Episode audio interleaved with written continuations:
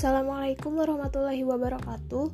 Saya Dinda Meita Rahman dengan NIM 1801373. Saya akan menjelaskan mengenai digital literasi. Yang pertama, apa itu digital literasi?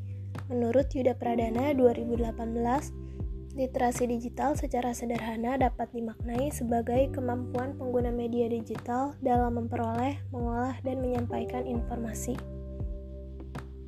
Kemudian apa saja teori yang mendukung? Yang pertama menurut Paul, literasi digital diartikan sebagai kemampuan untuk memahami dan menggunakan informasi dalam berbagai bentuk dari berbagai sumber yang sangat luas yang diakses melalui piranti komputer.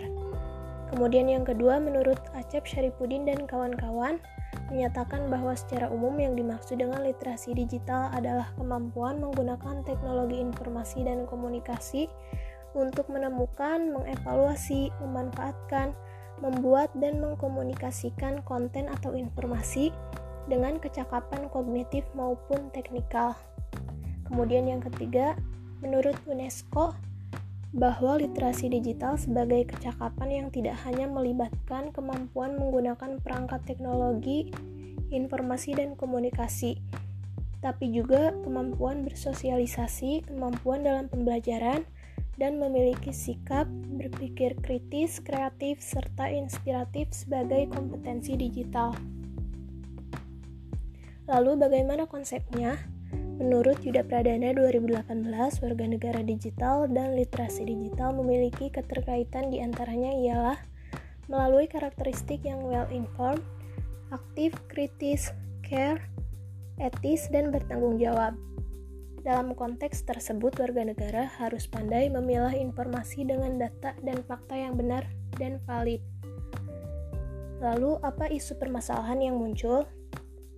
Menurut Benaziria 2018, tidak semua informasi yang tersebar pada media digital dan internet layak untuk dikonsumsi oleh anak dan remaja Indonesia anak dan remaja Indonesia rawan sekali terpapar dengan konten-konten negatif seperti porno aksi dan pornografi yang tersebar pada internet.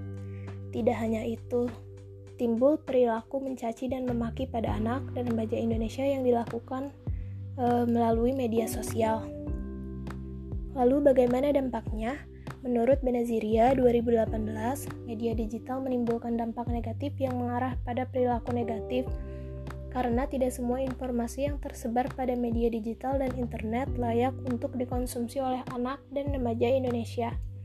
Tidak hanya itu, anak dan remaja Indonesia cenderung mencontoh apa yang mereka lihat pada media digital dan informasi yang mereka peroleh melalui internet.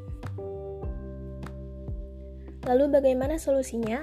Menurut Benaziria 2018, melalui mata pelajaran PPKN, guru dapat menumbuhkan dan mengembangkan literasi digital pada peserta didik.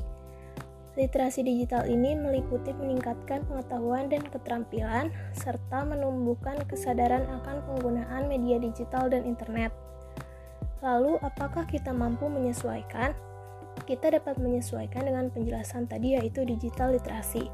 Selain digital literasi, orang tua harus berperan aktif dalam dalam mengawasi tumbuh kembang anaknya dan juga melek digital. Tidak boleh abai terhadap aktivitas anak terhadap media digital. Cukup sekian presentasi dari saya. Mohon maaf apabila ada kesalahan. Wassalamualaikum warahmatullahi wabarakatuh.